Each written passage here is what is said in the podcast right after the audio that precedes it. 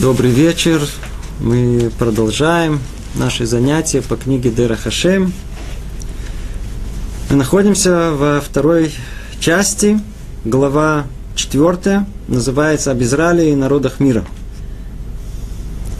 Начинает Юрабхаль так. Одна из глубоких концепций в его управлении, в его управлении миром – это концепция статуса Израиля и народов мира – и дальше мы уже с вами разбирали, со стороны человеческой природы, со стороны видимой, нет никакой разницы между народом Израиля и другими народами. Но как дальше мы разбирали со стороны Торы, со стороны скрытой, со стороны духовной, они весьма отличаются друг от друга. Это отличие мы с вами пытаемся понять и разобрать. Оказалось, что э, это отличие, оно было заложено еще в самых корнях творения. Еще в тот момент, когда первый человек был сотворен, уже тогда была заложена возможность корней, то есть сам первый человек, он как бы рассматривается в качестве корня, некого праотца, и его потомков, которые будут рассматриваться как ветви – После того, как первый человек согрешил, все, что я вам говорю, это короткое изложение двух занятий. После того, как первый человек, он согрешил, то вся реальность изменилась, он изменился, и он изменил всю реальность, сделал ее гораздо более грубой, плотской, зависимой от человеческих чувств. И вот в этой новой реальности, которая является для него испытанием – это разделение на корни и на ветви, они проявились еще в большей степени. Отсюда и дальше этот потенциал, он вложен в саму природу мироздания. И, как пишет Рамхаль, корень это будет тот, кто будет нести на своих плечах миссию цели творения. Этот мир сотворен для определенной цели – и тот, кто захочет эту цель осуществить, он тот, кто будет являться как бы тем самым корнем, из которого произрастет все остальное потомство, которое удостоится конечной цели всего творения. И эта возможность она существовала на протяжении тысячелетий до определенного момента – и до времени так называемого разделения, до, Раполага, когда переполнилась чаша людских грехов, и тогда праведный судья постановил, что следует закончить время коренного старания, то есть тогда, когда все одинаково могут статься, стать корнем и породить потомков, которые будут исполнять основное предназначение в мире – и в этот момент произошло уже это разделение не только в потенциале, но уже в более в явной форме. Произошло разделение на народы. И через несколько поколений появляется человек по имени Авраам, который един-единственный из-за деяний своих, из-за желания исполнять эту роль. Причем надо снова подчеркнуть, что он сам раскрыл – эту возможность этой роли. Он сам э, захотел э, приближения к исполнению этой роли, поэтому он был и избран из-за своих деяний, и он удостоился стать отмеченным и драгоценным древом, тем самым, от которого ответлятся в соответствии со своей природой все остальные потомки – и когда был выделен Авраам, тогда окончательно произошло разделение на 70, на 70 народов. И каждый из них в соответствующей ступени. Авраам и его потомки на одной, а народы мира, они остались в том же состоянии, которое у них было до того как. Отсюда и дальше только Авраам, Ицхак, Яков, праотцы наши, только они порождают тех потомков, которые несут в себе потенциал исполнения воли Творца. Они как бы являются теми самыми корнями. И и вопрос, который у нас в прошлый раз разбирался, что же народам мира, могут ли они э, э, исполнять эту роль? Дело было в далеком прошлом. И вот выясняется, что милость Творца была, великая доброта и благоговение. Постановил Творец и позволил даже ветвям других народов при желании своим выбором, своими деяниями выкорчевать себя и своего корня в общность. Был некий переходной период, когда еще, несмотря на достижения праца Авраама. Несмотря на то, что, казалось бы, двери уже закрываются, еще тогда была некая возможность, самая последняя, да, войти в основу, в корни. И, и стать тем самым корнем, как подобие Авраама. Что это за великая доброта и благовение, благоволение? Мы с вами уже разобрали. Это возможность присоединения к корню Авраама, возможность перехода в еврейство, то, что мы называем герут, по-русски, по-моему, переводят э, возможность быть э, прозелитом. Эта возможность была тогда, в тот момент, во времена Авраама и до получения Тары, это была возможность дана практически всем народам. Но уже возможность эта была гораздо затруднена. Это уже было не очень сложно это сделать. И вот мы с вами приходим к той точке, где мы остановились. И необходимо знать, что как, все, как все человечество разделяется на коренные древа и их ответвления, как мы упоминали, также и в каждом дереве самом по себе различимы главные ветви, от которых происходят и разделяются все остальные детали. Сейчас чуть-чуть э, э, Рамхаль переходит в понимании более глубоком, что значит э, корень и то, что значит ветви. И так как было сказано, что это заложено уже в самой природе мироздания, то это подобие есть везде. То есть, если мы говорим о корне, то и в самом корне будет такой же прообраз корня ветвей. Если это ветвь, то и ветви будет тоже некое подобие этого. Как тут сказано, что, э, что как все человечество разделяется на коренные древа и их отвеления, как мы упоминали, так и в каждом древе самом по себе различи, различимы главные ветви, от которых происходят и разделяются все остальные детали. Ну, мы знаем, что еврейский народ, он тоже разделен. Нет равноправия. Нигде, никогда. Есть у нас Коаним, есть у нас Левиим, и у нас есть Израиль.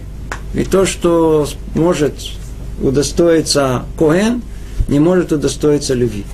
И то, что удостоиться может Леви, не может удостоиться Израиль. Ну, спросите, где справедливость? Где справедливость? Однажды спросили такой вопрос, если я, я не ошибаюсь, Хафецхайма, на что он сказал, знаешь же, а Хафецхайм был коином. Он говорит, знаешь же, когда придет время, придет Машех, построит храм, то мои потомки, они будут служить в храме, а твои не будут служить в храме. Знаешь почему? Потому что много тысяч лет назад мои предки, когда Творец сказал «Ме элашем элай», кто за Творца ко мне, он э, первый, кто, кто первый э, бросился? Мои предки. По этой причине мои потомки будут служить в храме, а твои не будут служить в храме. Снова возвращаемся к той же мысли. Мы видим себя только в нашем поколении. Человеку действительно очень тяжело осмыслить себя вне, вне времени, в котором он живет. Но истинный взгляд – это взгляд, учитывающий все поколения. Мы не появились ниоткуда. У нас были предки, и мы их не порождение – и понять истину, истинное положение в мире можно только благодаря именно тому, что мы возьмем рассмотрение все, и наше поколение, предыдущие, и все и так далее, и откуда все это изошло, посмотреть тот самый корень, кто все породил, кто все заложил, эту основу. Там начало всему. Поэтому это корень и ветвь, как мы сказали, основа э, мироздания, оно и в еврейском народе она находится. Точно так же она находится и в народах мира. Продолжает Рамхали говорить. Древо Авраама, оно, как мы сказали, оно разделяется на корни и на ветви. И оно содержит ветви. Сколько их? 600 тысяч главных ветвей. Тут каждое слово очень важно. 600 тысяч главных ветвей. Тема, почему 600 тысяч, это отдельная тема. Если бы мы начали только заниматься цифрами, мы бы должны были э, просто отдельное занятие посвятить, я не знаю, если бы до одного бы хватило. Давайте это примем как это некая критическая масса. Меньше этого нет народа, а понятие народ, как народ, оно начинается именно с этой цифры, с 600 тысяч главных ветвей. Это кто это были? Это те, кто вышли из Египта и составили народ Израиля. И по ним же была разделена земля Израиля. То есть мы знаем эту последовательность, как Якова вину, он же Израиль, он спускается в Египет, и его спуск, он подобляет наши мудрецы э, как бы зарождением. И табрут. Это был момент э, зарождения э, плода. И он спускается туда с 70 потомками. То есть есть из одного есть три, из три есть 70, есть 12, из 12 есть 70. Я просто перескакиваю, это не наша тема. И 70 потомков, 70 э, непосредственных потомков э, Якова Вину, нашего праца Израиля, они там, в Египте, в узком месте, начинают очень бурно развиваться. Явное подобие того, что происходит с плодом в утробе мамы, когда там происходит совершенно неестественный рост, колоссальный, когда вдруг ребенок, эмбрион начинает расти приобретает очень быстро формы человеческие, так и там, в утробе Египта, происходит зарождение еврейского народа. И там они находились столько времени, сколько было необходимо для того, чтобы дойти до некого э, э, совершенства, то есть до полного числа, и тогда произошли роды. Что были роды? Был выход из Египта. И вот 600 тысяч глав, то есть главных ветвей, это те, кто вышли из Египта, это те, кто составили народ Израиля. И по ним была разделена земля Израиля. А все пришедшие после них считаются деталями, порождениями этих главных ветвей. И именно им 600 тысяч была дана Тора, и тогда это дерево стало называться созревшим. Вот просто это слово мне не хватало.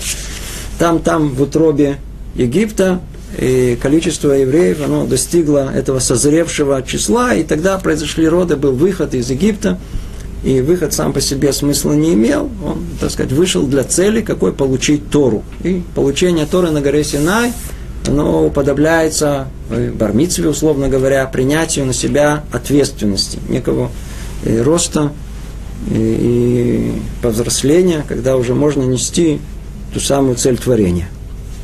И основная мысль, которая тут есть, что 600 тысяч душ еврейские, которые находились в том э, Маамад Арсинай, в этом э, событии под названием Синайское откровение, это основные ветви, которые есть в еврейском народе. Других нет. И мы все их не порождение, мы их не разбиение. Как все человечество, это мелкие осколки, миллиардов, миллиардов осколков первого человека, и так и далее. Души наши – это потомки тех самых основных ветвей, которые сами превратились уже в корни по отношению к нам – именно этим. Это число 600 тысяч. 600 тысяч. И сказано дальше, святой благословен Он содел великое благо всем народам тем, что задержал суд над ними до времени дарования Торы и обошел с Торой всех, дабы принял ее, дабы приняли ее. Сейчас Рамхаль снова возвращается к той основной мысли, которой мы с вами остановились, а в том, что вроде дверь закрывается – и еще была последняя возможность э, народа мира присоединиться к возможности быть э, корнями. Продолжает Рамхаль, только закончу этот абзац. И если бы они приняли ее тогда, за ними еще сохранилась бы возможность подняться с низкой ступени. Но поскольку не захотели, их суд свершился тогда до конца, и закрылись перед ними врата на засов, которые невозможно открыть. И только одно осталось каждому человеку из этих ветвей – самому перейти в еврейство и по своему выбору войти под древо нашего отца Авраама. Давайте подведем итог, чтобы было ясно, что, что, что мы, о чем мы говорим. Тут получается в человеческой истории скрытых, совершенно скрытых три периода. Тут, в этом мире, это неощутимо, это не, никак нельзя было разглядеть. Но то, что раскрывает нам и пророки, то, что Творец раскрывает нашим мудрецам, что в мире было три периода. Первый период он был до поколения разделения, до Дора Полага. Это был период, когда любому человеку, который бы взял на себя роль, эту роль исполнения миссии э, цели творения, была бы возможность стать тем самым корнем, из которого все произрастет. Это первый период. Второй период, он с момента появления Авраама, э, с, с, с момента с Дора Полага, с, начинается с поколения этого разделения и до получения Торы на горе Синай. Что произошло в этот период? Много-много событий. Это переходной период, тогда, когда дверь закрывается, но в последний момент туда можно было как-то втиснуться с огромным теперь уже усилием. Раньше дверь была открыта, теперь стало все гораздо сложнее. В этот период это удается сделать как корню Авраама Вину. И мы уже об этом много говорили. И перед тем, как эта дверь окончательно, она должна была захлопнуться, есть мидраши, которые каждый из нас знает, что перед тем, как Творец дал Тору еврейскому народу, он обошел все народы мира и предложил им Тору. Теперь интересно в скобках заметить, когда мы говорим «обратился ко всем народам мира», что значит «обратился ко всем народам мира»? В Мидраше это не так сказано. Мидраш нам говорит, что он обратился только к Ишмаэлю и только к Исаву. Надо понимать содержание этого. В мире есть 70 народов. Они разделены на две группы, по 35 и 35. И у каждой из этих групп есть своя голова, есть как бы тоже свой корень духовный. За одну группу отвечает Ишмаэль, а за другую отмечает Исав. Поэтому не надо было обходить все 70 народов. Достаточно было обратиться только к э, началу духовному этих групп, к Исаву и к Ишмаэлю. И когда Творец обратился к ним, то они не захотели принимать Тору. Не захотели.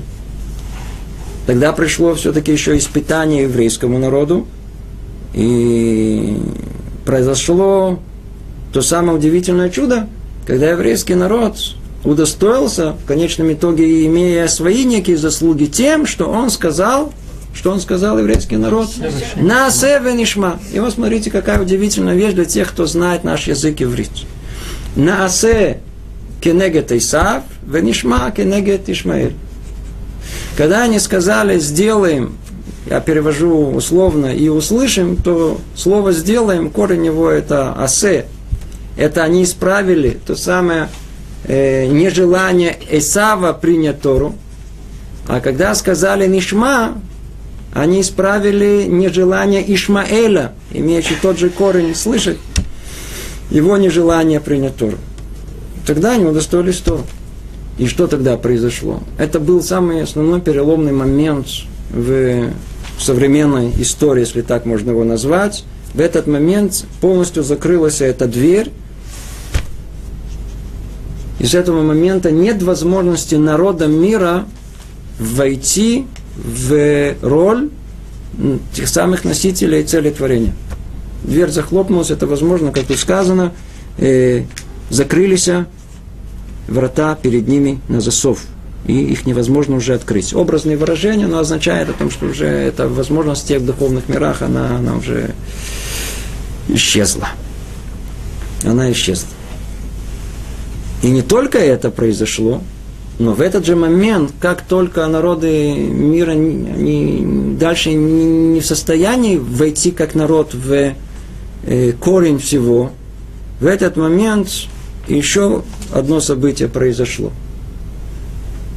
Интересный мидраж, он говорит, почему называется наша гора, на которой получили Тору, Гар Синай, гора под названием Синай, и отвечают, потому что Ярда Сина Леолам. Тот же корень Сина э, переводится на русский язык как ненависть. ненависть. Тогда, когда евреи получили Тору, для тех, кто мы просто читает, это совершенно не ясно, спустилась ненависть к евреям на все поколения. То есть что-то сверхъестественное есть в этом. Что-то находится там, там, очень высоко, в духовных корнях этого мира, когда народы мира ощущают, что у них забрали, как у народа, возможность быть тем самым корнем, из которым э, выйдут те, кто будет исполнять миссию э, Творца. То есть мы видим, что мы видим? Мы видим, что, что есть начало этому всему. Видим, и есть какая-то основа э, духовному, той самой ненависти, которая есть к еврейскому народу. И это был, э, э, то есть закончился второй этап, и с момента получения Торы начался третий этап, все закрыто. Что значит все закрыто? И тут надо только внимательно прочесть. Тут сказано, нет больше возможности народу, как народу войти в это, а что осталось только? О, теперь уже не как народы, а только каждому человеку из этих народов, из этих ветвей, самому перейти в еврейство. Та же самая милость Творца, она осталась. Только если раньше это была возможность э, у всего народа, то после получения Тора эта возможность она исчезла, она теперь существует только у единиц. И мы, кстати, знаем, есть мидраж, который говорит о том, что когда Творец обходил народы мира, то народы, как народы, отказались принимать Тору, а единицы готовы были принимать. И одно из пониманий этого, что это были души тех самых герим, которые впоследствии присоединятся к еврейскому народу. Это результат. Результат на данный момент, то есть на момент получения Тары, что кроме потомков Авраама, больше уже никому не дана возможность быть носителем миссии Творца в этом мире. Продолжает Рамхали говорит, мы переходим к шестому параграфу, и приговор заключается, он тут, видите, употребляет слово приговор, действительно в этом смысле это был некий приговор, то есть приговор закрыть этих ворот, не дать возможности, заключался не в том, чтобы как бы пренебречь этими народами, но оставить их на низкой ступени, о которой мы уже упоминали. И, и их существование, оно будет следствием первого греха человека. То есть этот грех, он им повлек их существования. Но так как есть в естественный э, человеческий аспект, то пожелал Творец благословен, чтобы было и у них нечто похожее на то, что подобает истинному человечеству, а именно, чтобы была у них душа, похожая на душу сынов Израиля. Хотя ее уровень, то есть потенциал его, ниже уровня души сынов Израиля. И чтобы у них были заповеди, с помощью которых они добивались бы телесного и духовных успехов. Также согласно тому, что соответствует их природе. И это что есть? Это заповеди потомков Ноха. Все эти вещи были приготовлены с начала творения на случай, если человек согрешит. Так же, как было создано условно, то есть на случай и все другие виды наказаний, как сказали наши благословенные памяти мудрецы. Давайте попробуем понять, что тут э, сказано мы видим, что там, где-то наверху, в духовных мирах, происходят события стратегической важности. Происходит там разделение на потомков Авраама Вину заслугу Авраама и всего остального народа. Проходит разделение. Но так как весь остальной народ, все остальные народы мира точно так же, они носят человеческий аспект, как и, и потомки Авраама, то им полагается в этом мире некая возможность существования, как э, с точки зрения духовного, а главное с точки зрения э, их вознаграждения в грядущем мире. Поэтому удостоил их Творец в своем благе этой возможности. Она на более низком уровне, но она существует как возможность. Параллельно тому, что было дано еврейскому народу. Только, как мы сказали, потенциалом ниже. В чем это будет состоять? Еврейский народ, как носитель основной цели творения, он обязуется 613 заповедям. То есть их посылает на самое большое задание, самыми большими трудностями, которые есть. Если вы их пройдете, ну, достигнете цели творения, вы достоитесь очень многого. Не достигнете, ой, ой, ой, куда вы упадете. Для народов мира это испытание гораздо проще, гораздо проще. И мы дальше еще поймем, по какой причине, и сейчас много деталей тут разберем. Испытание, это их исключительно в соблюдении семи основных заповедей, известных как э, заповеди, которым, которые повелеваются сыновьям Ноя. По-русски его Ной называют. Что это за заповеди? Просто, чтобы мы были в курсе дела. И основные заповеди – это запрет идолопоклонства, то есть поклонение идолам во всех их формах. Это запрет богохульства, то есть нельзя осквернять имя Творца. Это запрет убийства, заодно и самоубийство. Это запрет прелюбодеяния. Это запрет воровства. И есть обязанность создавать справедливую судебную систему – то есть надо, чтобы был парламент, и чтобы было судопроизводство, чтобы они установить законы свои. И еще один запрет – это употреблять в пищу мясо, отрезанное от живого животного. Это э, Эвроминахай, то, что у нас называется. Мы не будем разбирать подробно, надеюсь, что каждый это как-то то ли слышал, Отчасти это напоминает то, что есть у нас в 613 заповедях. Но если мы смотрим на основное разделение, это есть, есть запреты, есть запреты. Есть, интересно, одно, шесть запретов и одно повеление. Одно повеление установить судопроизводство, установить свои законы, свои человеческие законы, которые будут охранять их же самих. Рамоша Файнштейн, ну, это уподобляет тому, что основные шесть законов запретные, это как скелет человека, который он неизменяемый, а на него уже можно наращивать мясо человеческими мыслями, своими. То есть те законы, которые установит парламент для нужд народа в данный момент. В данный момент. И надо очень, очень важно тут э, обратить внимание, кто будет потомка Ноха, кто будет конкретно, как мы его сформулируем, кто он будет. Например, если человек – э, народов мира э, никогда никого не убил. Он при этом будет считаться праведником народов мира, потомков Нох. Он никогда не убил. Он никогда не крал. Я не знаю, как это происходит, давайте предположим, что он не крал. Он никогда не прелюбодействовал. Тоже в наше время непонятно как, но давайте предположим. Никогда не ел э, живого мяса, то есть э, мясо отрезано от живого животного. Никогда никаким оккультом не, не обращался.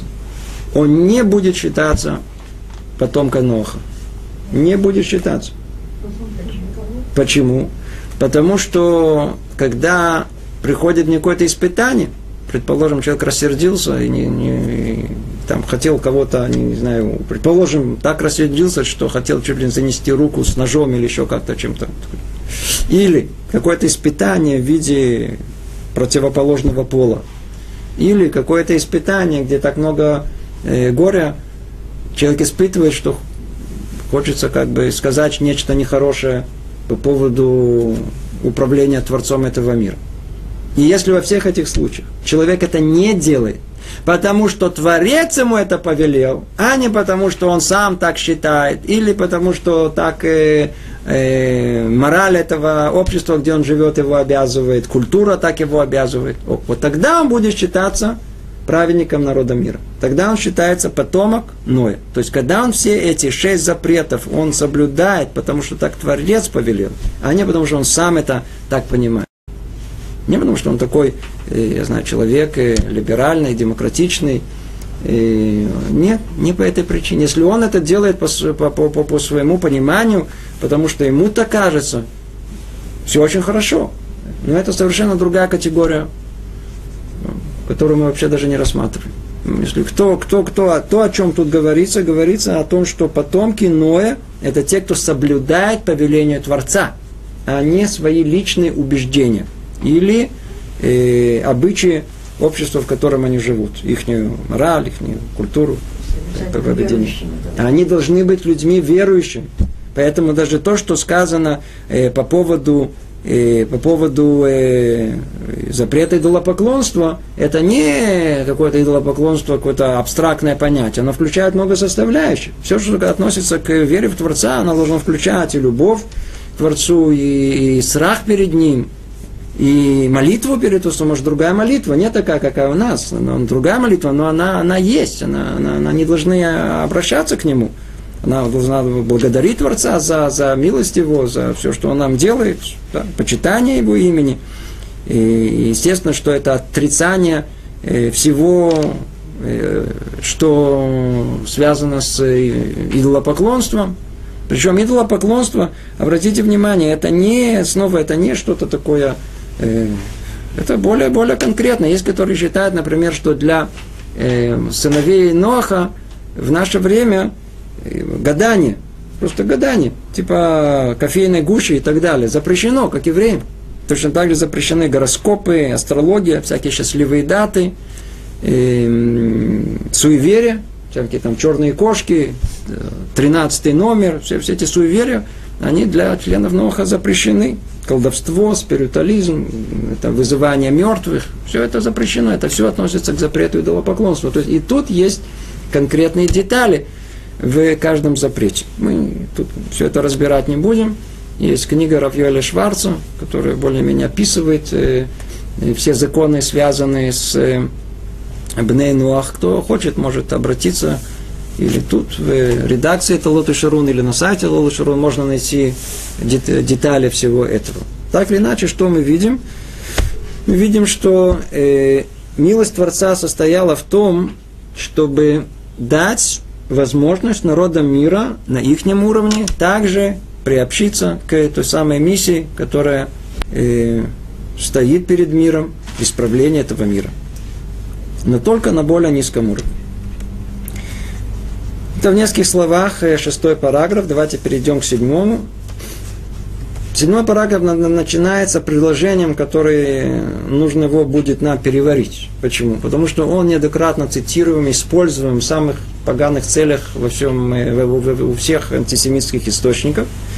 Но пришло время это прояснить. Слышится это так, слышится действительно вначале не очень хорошо. Но в будущем мире не будет никаких других народов, кроме Израиля. Слышите? Приговор. В грядущем мире, сказано, не будет никаких других народов, кроме Израиля.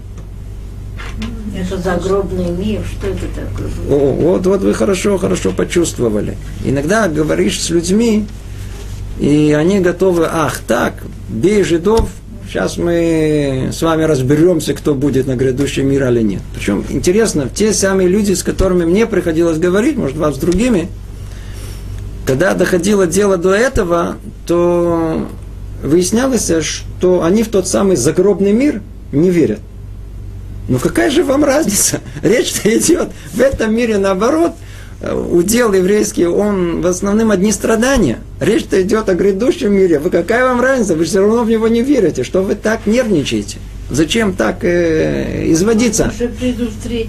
Это неприятно. Это, это звучит неприятно. Я согласен, что неприятно. Но прежде чем это даже будет неприятно, давайте чуть-чуть поймем, о чем речь идет. Сказано, каждое слово тут. Но в будущем мире не будет никаких других народов, кроме Израиля. Что тут сказано, кого не будет? Никаких других народов. Что это значит? Это значит, что тенденция, которую мы сейчас видим прямо перед носом, она достигнет своего апогея в грядущем мире. Более того, она достигнет это уже по приходу Машиах. А что за тенденция, что мы видим? В былые времена чувство национализма было необыкновенно сильное. Каждый держался за свое. Французы, французы, русские за русских, и китайцы, китайцы. Каждое было что-то очень существенное. Национализм это было одно из самых сильных двигательных сил общественных, которые есть. И мы видим, что есть до сих пор. Но мы уже сейчас видим тенденцию, которая все больше и больше, она идет и распространяется, и углубляется. Какая? Мы видим, что в мире мир проходит какую-то необыкновенную трансформацию. Ее условно называют глобализация. Назовите ее как хотите. Но мы видим, что то, что в голову не могло нам прийти, я знаю, там 50-60 лет назад, вдруг происходит перед нашим носом. Европа, она вдруг э, объединяется в некое единое общество народов, которые, которые они, их невозможно состыковать. Возьмите, если вы знакомы, французы и англичане, это как, я не знаю, как это получается, они вообще совершенно разные. А и немцы. И немцы, они такие, они все разные. Но что интересно, а различия их не очень сильны до сих пор. Но поколения идут. И посмотрите на эту тенденцию, когда экономическое благополучие – экономический успех, он становится гораздо более доминантным в сознании социального общества, где живем, чем национальное какое-то свое проявление. И что об этом говорит? Что это нам говорит? Это говорит, что чем дальше время идет, и мы видим, это описано у нас, о том, что просто народы, они сами по себе исчезнут. Без какого-либо, на первый взгляд, вмешательства, хотя на то и была Божья воля они исчезнут естественным образом. По той причине, что все границы и рамки между национальностями, они все больше и больше стираются. Вы поезжаете в Европу, вы ходите по улице Парижа, Лондона, Берлина, и не совсем ясно, где вы находитесь. Там уже все перемешано. Уже так много национальностей, так много все пережениваются между собой, что если тенденция эта продолжится, то через несколько поколений уже таких э, выраженных национальных э, качеств э, и чистой крови, что называется, национальной, практически не будет. Теперь, поэтому чего тут, чего тут э, нервничать? Всего лишь на все это речь идет о, не, о, о естественном процессе. А так как Тара, она написана с конца на начало. И в этом проявляется э, э, пророческий дар, который был у наших пророков, которые они спустили сверху конец этого мира. И мы знаем этот конец то всего лишь навсего идет описание того, что будет в конце дней. В конце дней не будет народов мира. А еврейский народ останется. Почему? Потому что он носитель. И по этой причине мы вот такие огороженные от всего. Потому что Творец нас обязал и сказал, пусть все будут перемешиваться, как вы хотите. И это естественный и правильный процесс. Все нормально будет нации. А не, не будет нации? Не будет народа. Секундочку, секундочку, секундочку. Не будет нации, народ, это в, в этом смысле это одно и то же. Будут люди, будут просто индивидуумы, люди, они, возможно, будет кто-то как-то они будут себя называть, не всяком сомнении, будет народ как, я знаю, как, как, как народ, условно говоря, но тех разделений, которые были раньше, не будут, а на будущем вообще все это исчезнет. То есть останется человек сам по себе. То есть, как эту фразу теперь мы понимаем, все становится на свои места. Но в будущем мире, естественным, по естественным причинам, не будет других народов. Как народов они не будут там. Но как они будут? А что это за... Как индивидуумы они будут. А душами, продолжает Рамхали говорит, а душам праведников народов мира будет дано существование в качестве прилагаемому к Израилю. То есть они будут на своем уровне исполнения мицвод, то есть они исполняют 7 заповедей, а не 613, они будут прилагаемы к Израилю. И в этом смысле Израиль, он будет там, как бы снова он будет корень, а и, и в грядущем мире потомки, э, как их тут называют, э, э, праведники народов мира. То есть, кто такой праведник народ мира? Это не так, как в Израиле принято.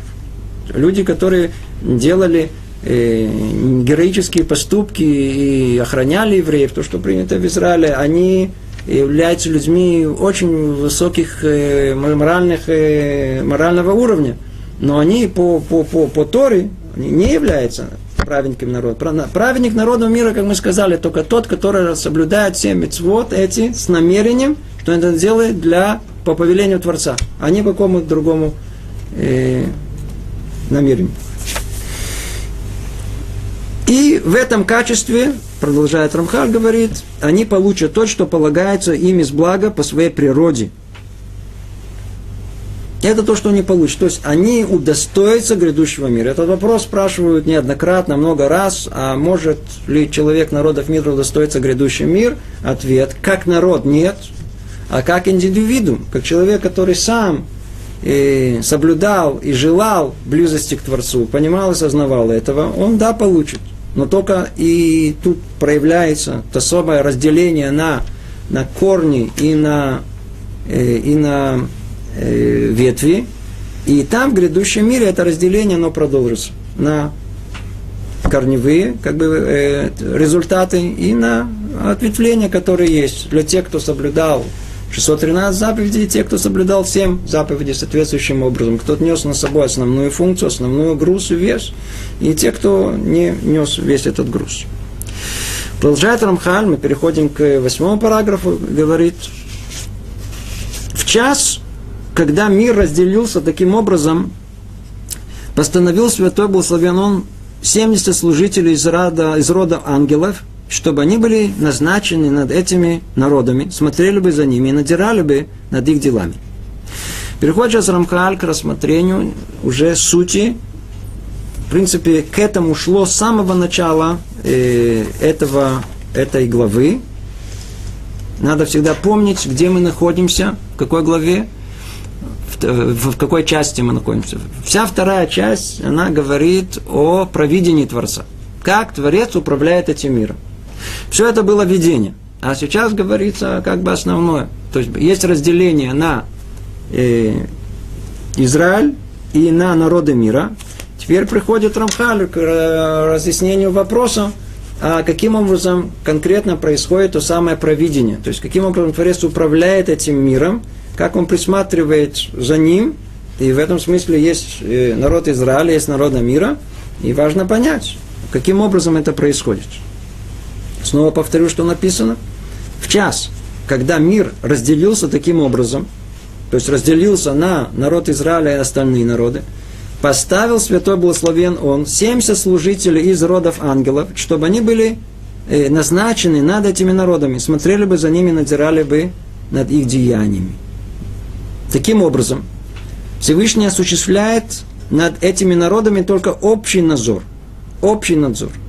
Ангел же, ангел же, назначенный над народом, будет осуществлять над ним частный, детальный надзор силой, который передал ему Творец, благословен он для этого. Что мы тут учим? Мы учим, что управление э, Творцом этого мира – оно разное по отношению к народу Израиля и по отношению к народам. Творец больше скрыт от народов мира, чем от народа Израиля. Как при выходе из Египта сказано, не ангел, не посланник, а я сам вывел вас из Египта, так это и продолжается до, и продолжается все время присмотра Творца за этим миром. Народ Израиля находится под непосредственным присмотром Творца. То есть еврейский народ находится под колпаком. Но только и внутри еврейского народа есть тоже градации. А градация еще более низкая по отношению к народам мира. Как у них? У них через переходник. У них есть не непосредственный присмотр, а называется общий присмотр. Как он осуществляется? Есть управление Творцом, оно передается через представителя Творца в этом мире. Это называется сар. У нас тут это переводят как министр. Это не, как тут перевели ангел. Это особый ангел. Это особая духовная субстанция. Она содержит в себе суть этого народа. То есть духовную суть. Каждый народ, он особый. И мы видим, каждый народ, он куда-то несет какую-то свою особенную миссию в этом мире. И почему? Потому что у каждого народа есть свой ангел, есть свой министр, назовем, свой как бы, представитель в этом мире. И именно через него происходит управление этим народом. Теперь оно дальше исходит, оно разветвляется под этим министром. Есть много ангелов, много посланников. В отличие от еврейского народа, когда есть Творец, и сразу есть много посланников, много ангелов, которые частным образом они присматривают за еврейским народом, а за народами мира присматриваются в общем через э, одного э, надзирателя, условно говоря, одного э, министра, которого мы называем Сар. Сара ума, он представитель этого народа. Э, понимание этого, на самом деле, оно очень простое – очень простое, очень важно это понять. Очень важно понять. Мы с вами это разбирали, я не буду возвращаться в деталях, но в общем напомню, управление Творцом этого мира, правило основное, это мера за меру. Меда кенегет меда. Мера за меру. Что это означает в нашем конкретном случае? Тот, кто хочет выполнять волю Творца, кто старается это сделать, кто копается в этом, кто видит маленькие детали, кто пыхтит, кто, для которого это вся эта жизнь, соответствующим образом и управление Творца по отношению к этому человеку.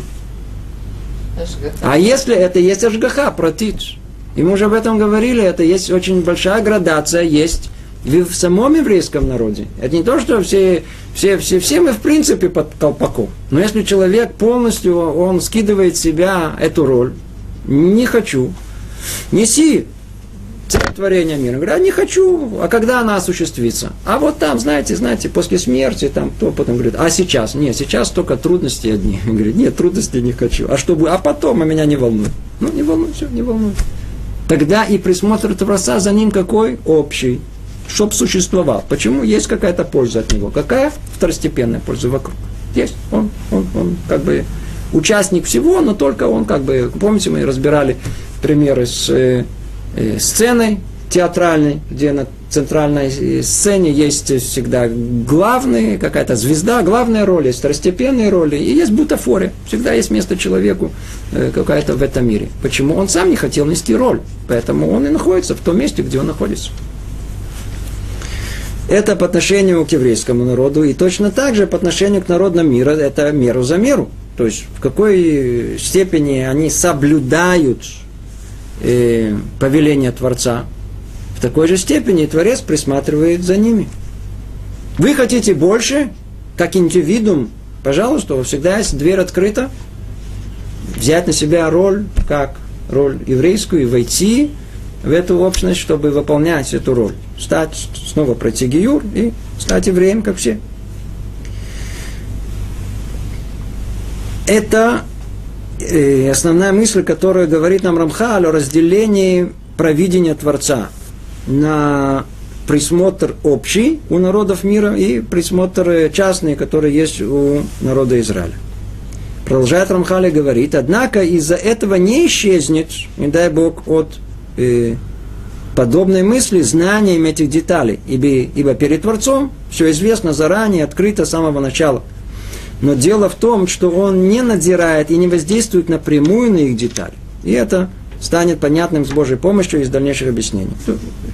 Это оговорка. После того, как Рамхаль говорит о том, что присмотром за народом мира оно, он, он общий, тут же оговаривается, чтобы мы, не дай Бог, неправильно чтобы не поняли неправильно, что э, Творец как бы не знает, что происходит с народом мира во всех деталях.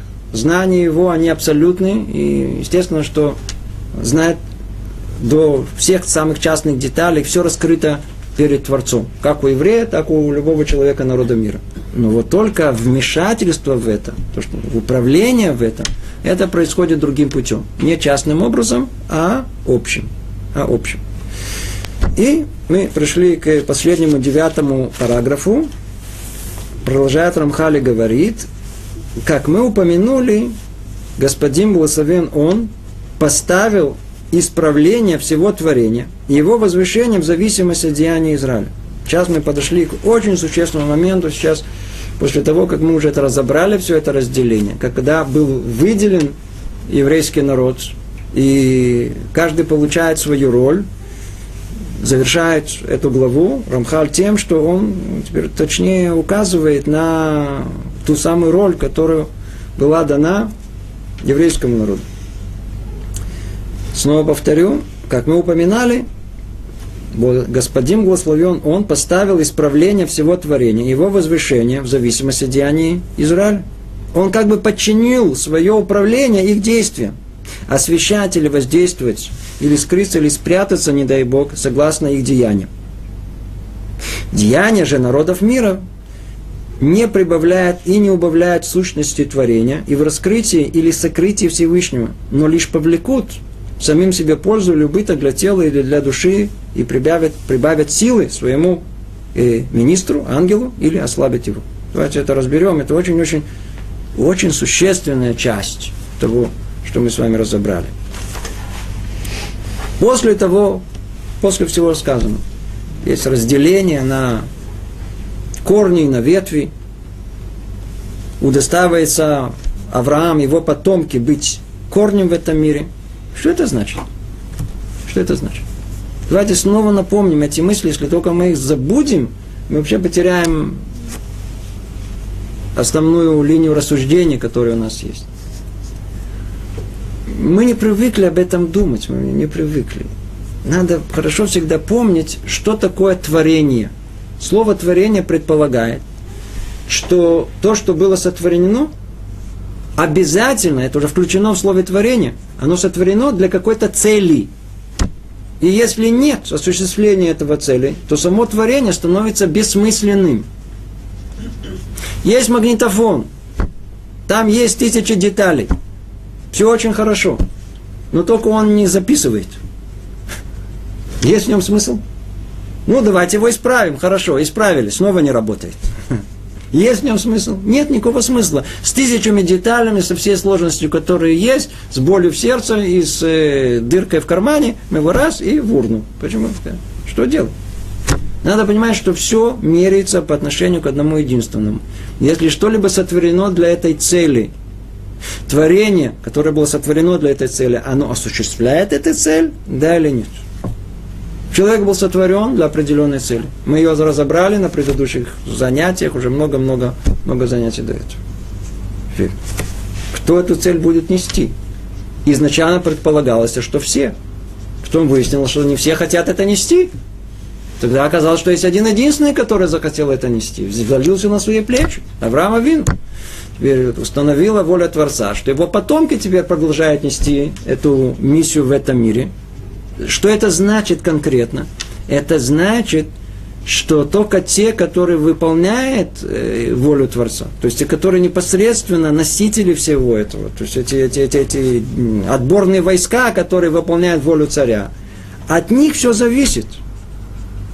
Захватят, не захватят, построят, не пост... разрушат.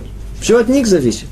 В отличие от того, кто не несет основную эту миссию, а как бы является как бы вспомогательным для этой миссии, и он не несет основную нагрузку, основной смысл в этом мире. Он не несет. У него есть смысл само по себе, но он не несет то самое основное, что может построить или разрушить в этом мире. Это то, что тут сказано.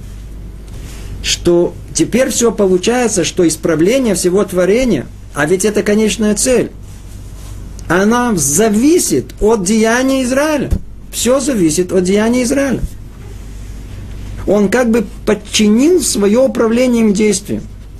Тут надо тоже понять, тут надо говориться, не полностью подчинил, а управление, которое называется Анагата и Худ, управление единственным Творцом, оно независимо от деяний человека. А вот управление правосудием, да, зависимо. Так вот, вот это правосудие, оно всецело зависит от народа Израиля.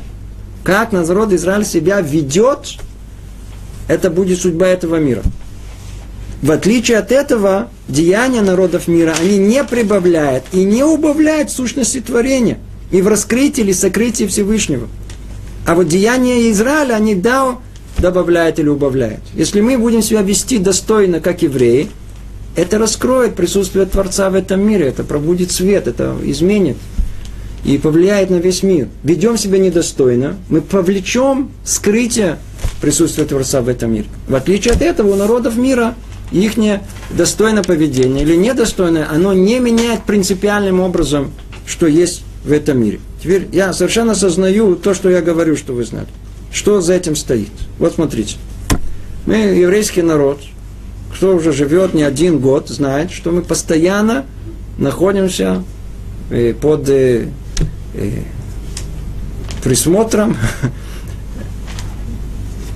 народов мира, часть из которых, обращайте внимание, часть из которых, которые видят поведение еврейское всегда с точки зрения ненавистности, той самой, той самой ненависти, которая спустилась с горы Синай. У нас мы как это называем?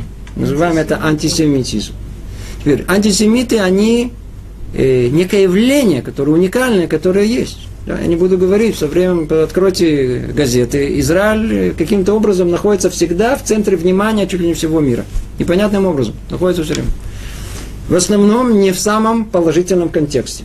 Во что только нас не обвиняют. Причем эти обвинения, они параллельны. Они как были тысячу лет назад, три тысячи лет назад. Сейчас, по сути, мало что изменилось. Антисемиты нас обвиняют во всем. Во всем. Обвалился в метро, обвалилось там что-то, обвалилось, евреи виноваты. Да, там что-то развалился в Советский Союз, я помню, все, в евреев виноваты. Бей жидов, спасай Россию. Теперь послушайте, это очень важно знать на первый взгляд, на первый взгляд, это же какое-то сумасшествие обвинить евреев в том, что и приписать им то, что они даже приблизительно не делали. Это ложь. Не всяком сомнении, это ложь. И за эту ложь антисемиты, им полагается наказание сверху. Не наш, а Творец с ними разберется. За ложь полагается это наказание. Но они, совершенно не зная, даже не осознавая этого, ну, чувство их, не, оно такое, оно, оно естественное, правильно. Они чувствуют, что евреи ответственны за весь мир. Так оно и есть. Они лгуны, но по сути все верно. Мы действительно за все отвечаем. И если там есть наводнение, а там метро, там что-то, какая-то катастрофа была, а тут что-то не, не, не была авария, а тут... Да, евреи виноваты. Да, евреи. Почему? Вот смотрите, прямо написано в нашей книге, мы не можем от этого спрятаться. Теперь посмотрите, какая великая ответственность на наших плечах. Какая великая ответственность на наших плечах нести это испол... миссию, это исполнение этой цели. И это не глобальные такие э, э, э, лозунги, давайте жить хорошо, давайте мы будем. Мы уже об этом тысячу говорили, во всех раз говорили, во всех наших занятиях.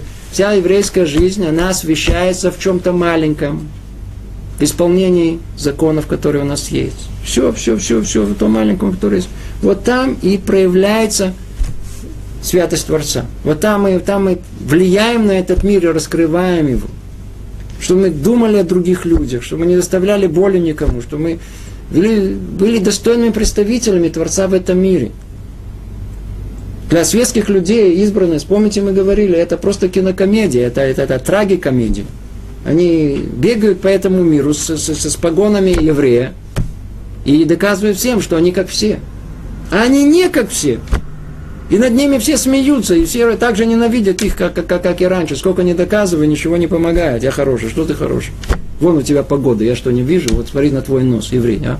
Ты мне доказываешь, что ты как все?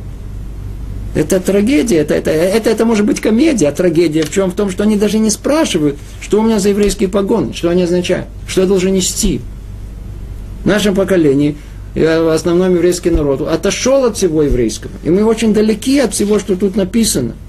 Иногда смотрят на нас, как, как, что за избранность, о чем вы говорите, они правы. У нас все еще хуже даже. Если мы не идем по пути, который Тура оказывает, мы несем нашу эту роль, то, что вы знали – написано, что еще хуже все. Видите, что тут сказано? Мы можем то ли поднять мир, построить его, то ли разрушить его. Это еще хуже, если еврей, если поднимается, высоко поднимается. Но если падает, там упадет ниже всех упадет ниже всех. Если он умный, умный, но если он глупый, это что-то особенное. Это что-то особенное. Это о чем тут говорится. Деяния же народов мира не пробявят и не убавят в сущности творения и в раскрытии или сокрытии Всевышнего, но лишь повлекут самим себе пользу или убыток. Их деяния, они в вне всяком сомнении имеют э, влияние. Но на кого? Они влияют только на самих себя. Они то ли самим себе пользу приносят, то ли себе убыток приносят. Для тела, для души, для имущества. Но за этим что кроется? Ведь мы разбираем картину скрытую духовную. За этим кроется тем, что если они ведут себя недостойным образом, они э, ослабляют силу ихнего представителя, ихнего министра. И тогда что со временем? Если они себя недостойно ведут, этот министр, он увядает, он, он, он, он, он э, теряет силы. И что тогда происходит? Как мы видели как мы видим из истории народов мира на протяжении тысячелетий, народ просто исчезает. Это ответ всем историкам, почему исчезает народ. То, что у нас написано, когда прегрешение его, они достигают определенной критической массы, это ослабляет ихнего представителя, который называется сар, ихнего министра, и народ просто в протяжении нескольких поколений просто исчезает. А с другой стороны, если они ведут себя достойно, они усиливают его роль, он становится крепкий, здоровый. И тогда мы непонятным образом вдруг встает некое, некое, некое маленькое государство, несколько, я знаю, какое-то какое царство. И вдруг оно захватывает весь мир. Всегда есть заслуги за этим. То есть, когда мы видим, что есть какая-то империя, которая, которая захватила весь мир, этому предшествовало много-много заслуг. Почему они усилили э, влияние этого Э, своего представителя в этом мире. Ну, и продолжает, и продолжает, э, э, Рабхали говорит, и хотя святой благословен он не надзирает детально над народами, все же существует возможность того, что он осуществляет детальный надзор над ними для нужд одного или многих из Израиля. Это имеет место в качестве промежуточных случаев, которые мы объясним в, объяснили в предыдущей главе. И, к сожалению, у нас время заканчивается. Может быть, мы это завершим в следующий раз. А тут нам приходится остановиться. Всего доброго. До следующей встречи. Привет из Иерусалима.